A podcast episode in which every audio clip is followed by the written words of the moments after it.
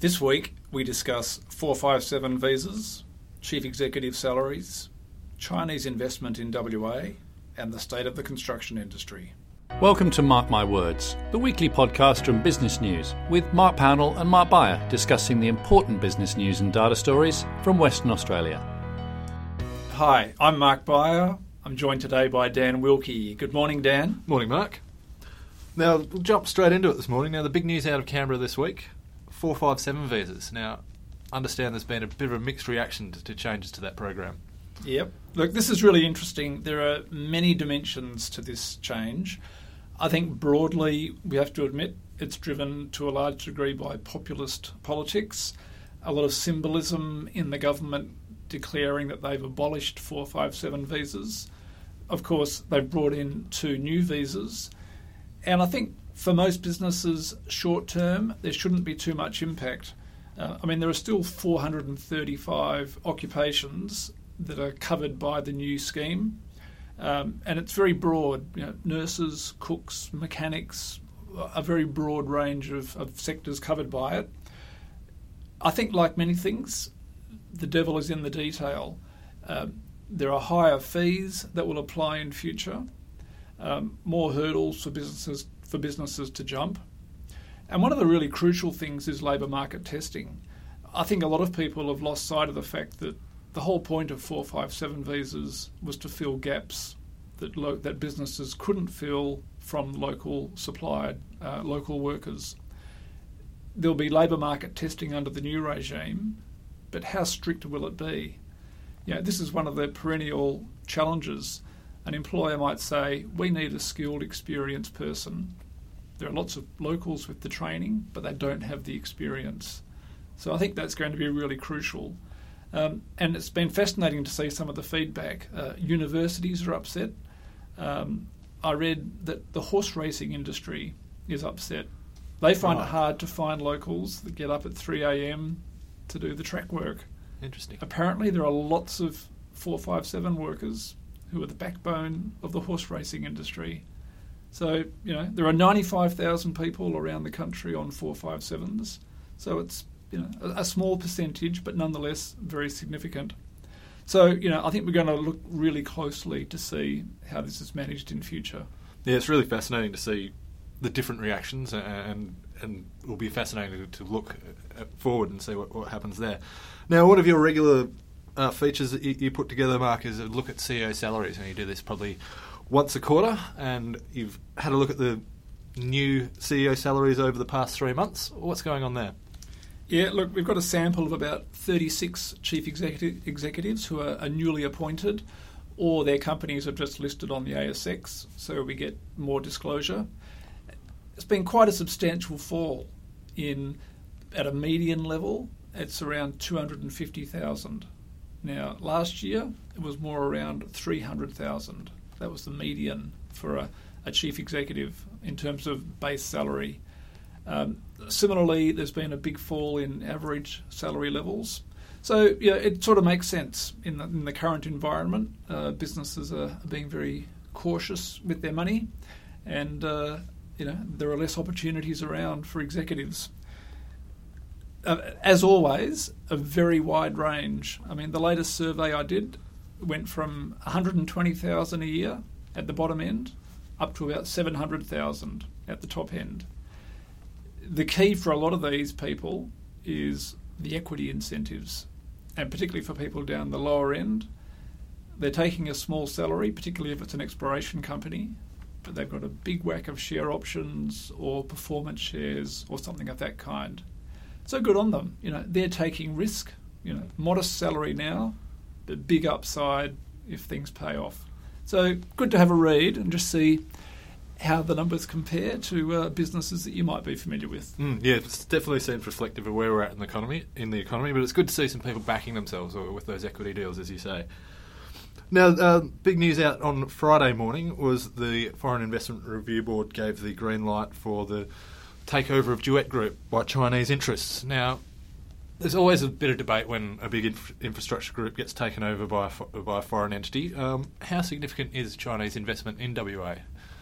Yeah, look, I, I've been looking through our own database um, on the Business News website. There's the BNIQ search engine. Now, we've got a database there going back about seven years. Um, literally hundreds of takeover deals are itemised there. And I've been working through that and just seeing how many Chinese takeovers there have been.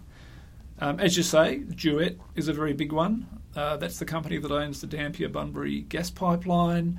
It also owns a lot of um, remote power generation in, in towns and mine sites.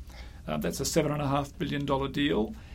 And it comes um, on top of the Chinese group bidding for Alinta Energy. That's a $4 billion deal. Um, once again, still waiting for approval. So those two deals combined mean that a big chunk of energy infrastructure in WA will come under foreign ownership. But what I've also found is that a lot of the Chinese investment, there was a, a flurry of big deals in the iron ore sector. Most of that iron ore is still sitting in the ground. Right. So it was um, Aquila Resources, Midwest Corporation, Brockman, and others. Um, there's been a few gold deals, and of course, that's also been in the news. Uh, Shandong was looking to buy the half the super pit, but they've pulled out. But they have bought the Southern Cross gold mine. Um, Yancoal owns Premier Coal down at Collie. Um, there's a bit of investment in lithium, but I think it's uh, this, this broad perception that there's this wave of Chinese money taking over lots of assets. Um, it's not that simple. Right. So, uh, Dan, I'll throw to you now. Your big feature coming up is on construction. Things are relatively quiet there, so how are people adapting and, and how tough is it? Oh, it's pretty tough. Um, but I must say that, there is cautious optimism emerging, and it's another one of those sectors in property where the market's likely at the bottom or close to it. Um, but what people are saying is office construction has fallen off a cliff. Uh, wasn't that long ago there seemed to be cranes everywhere in the CBD. Now there's two or three big projects um, under construction. Uh, looking ahead, there is a major job up for grabs in Fremantle. Capital is expected to name its building partner pretty soon uh, in, the, in, the, next few weeks for its King Square redevelopment. But outside that, there's not much going on in offices. But that was expected. But the market did actually think that apartments was going to take over and, and take up some of that slack. That hasn't happened. Patchy sale, pre-sales in apartments means that a lot of builders are spending time, effort, and money tendering for projects that may never get out of, out of the ground, and that, that's a considerable challenge. And you know, they've got to be, they've got to act like buyers. They've got to really look into the development, look at the developer, and decide whether they're going to tender on it. Just as you would if you're going to buy an apartment off the plan, you want some certainty that the project's going to go ahead. Now, there's a lot of hotel proposals out there, but again, a few big ones coming out of the ground. There's a um, and but and a few small ones, but not as much as what's proposed.